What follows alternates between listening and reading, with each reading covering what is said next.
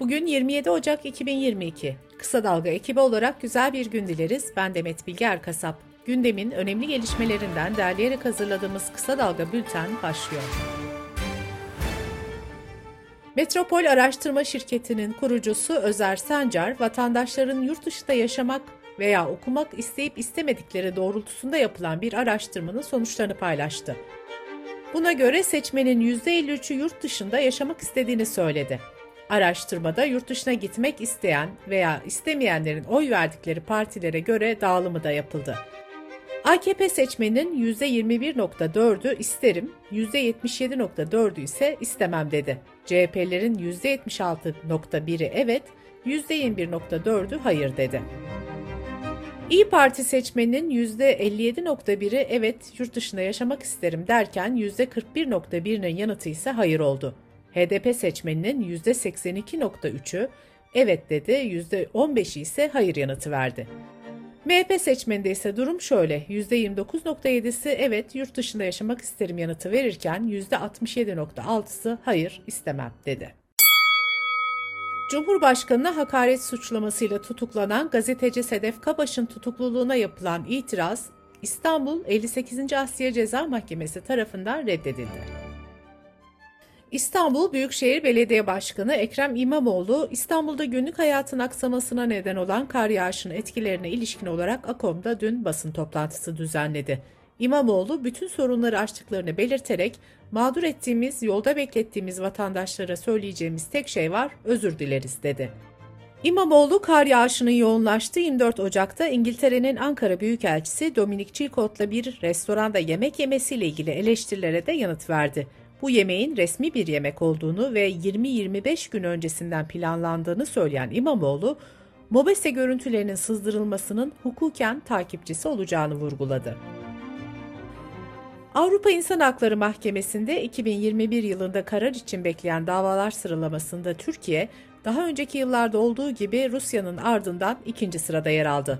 Strasbourg Mahkemesi'nde karar için bekleyen şikayetlerde Rusya 17.013 başvuruyla ilk sırada yer alırken Türkiye 15.251, Ukrayna ise 11.372 ile ikinci ve üçüncü sıraları aldı. Sosyal medya platformu Twitter paylaşılan içeriklerin kaldırılması için hükümetlerden gelen talep sayılarını açıkladı. Buna göre 2021 yılının Ocak-Haziran döneminde hükümetlerden 43.387 içerik kaldırma talebi geldi. Taleplerin %95'inin 5 ülkeden geldiğini duyuran Twitter ilk sırada Japonya'nın bulunduğunu bildirdi. Japonya'yı Rusya, Türkiye, Hindistan ve Güney Kore izledi. Covid-19 gelişmeleriyle bültenimize devam ediyoruz. Amerika'da bir hastane COVID aşısı olmayan bir hastayı kalp nakli listesinden çıkardı. Hastaneden yapılan açıklamada aşısız bir kişinin ameliyat sonrası hayatta kalma ihtimalinin düşük olduğu vurgulandı. Dünya Sağlık Örgütü'nün haftalık raporuna göre geçen hafta dünya genelinde vaka sayısı bir önceki haftaya göre %5 arttı. Daha önceki hafta artış %20 olarak ölçülmüştü.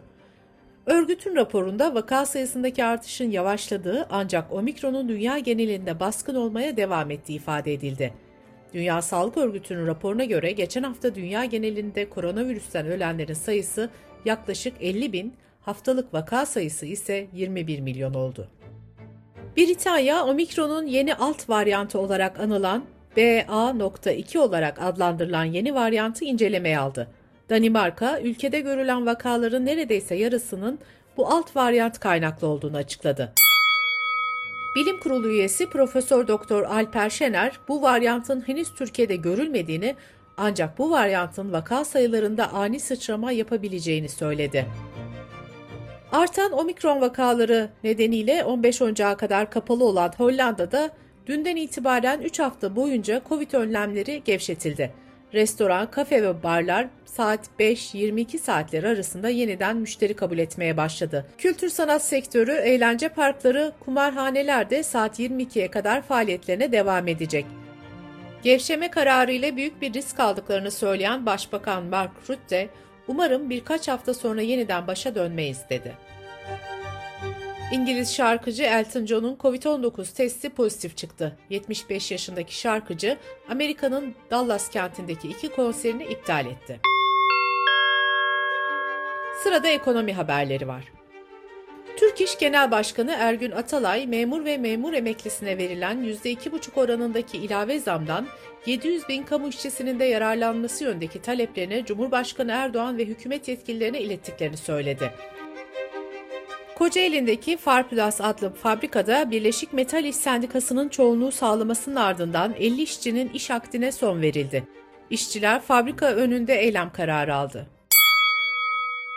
Online alışveriş sitesi Trendyol işçilerine bu yıl %11'lik zam yapmıştı. Bunun üzerine kontak kapatma eylemine başlayan çalışanların protestoları sonuç verdi. Yeni düzenleme ile sözleşmeli teslimatçıların maaşına %39 zam yapıldı. Uluslararası Para Fonu IMF, küresel ekonomi için büyüme tahminini revize etti. Koronavirüsün omikron varyantındaki yayılma, artan enerji fiyatlarına bağlı olarak enflasyonda meydana gelen yükselme ve Çin'in mali sorunlarını gerekçe gösteren IMF, 2022 yılı için küresel ekonomik büyüme tahminini %4.9'dan %4.4'e düşürdü.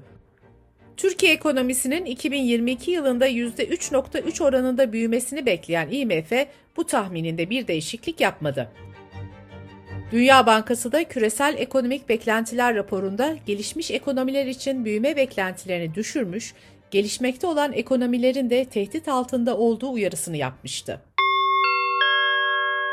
Dış politika ve dünyadan gelişmelerle devam ediyoruz.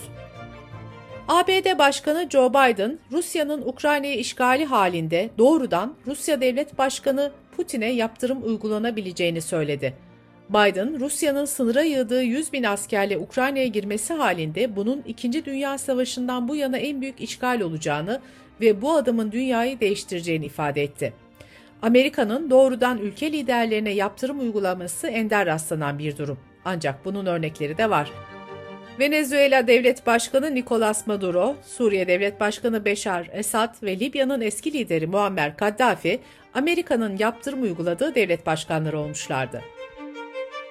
Biden'ın açıklamasına Rusya'dan da yanıt geldi. Kremlin'in açıklamasında Putin'e kişisel yaptırımlar uygulanmasının Ukrayna ile gerilimi düşürme çalışmaları karşısında ters etki yapacağı belirtildi.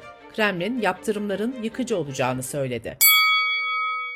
Almanya ve Fransa, Rusya'nın Ukrayna'ya saldırması halinde bunun bedelinin çok ağır olacağı yönündeki uyarısını yinelerken Kiev'e desteklerini de tekrarladı.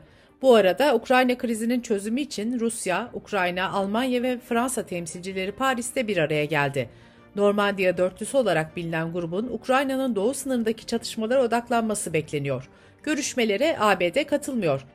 ABD Dışişleri Bakanlığı Sözcüsü Ned Price, ABD'nin görüşmeleri desteklediğini, Washington ve müttefiklerinin krize diplomatik bir çözüm bulmakta görüş birliği içinde olduğunu ifade etti. İsrail Cumhurbaşkanı İshak Herzog, pazar günü Birleşik Arap Emirlikleri'ne gidecek. İsrail Cumhurbaşkanlığı ofisinden yapılan açıklamada İsrail'in tarihte ilk kez Birleşik Arap Emirlikleri'ne Cumhurbaşkanı seviyesinde resmi ziyaret yapacağı bildirildi. ABD Havacılık ve Uzay Ajansı NASA ve Kanada Uzay Ajansı ortak bir yarışma düzenlediklerini açıkladı.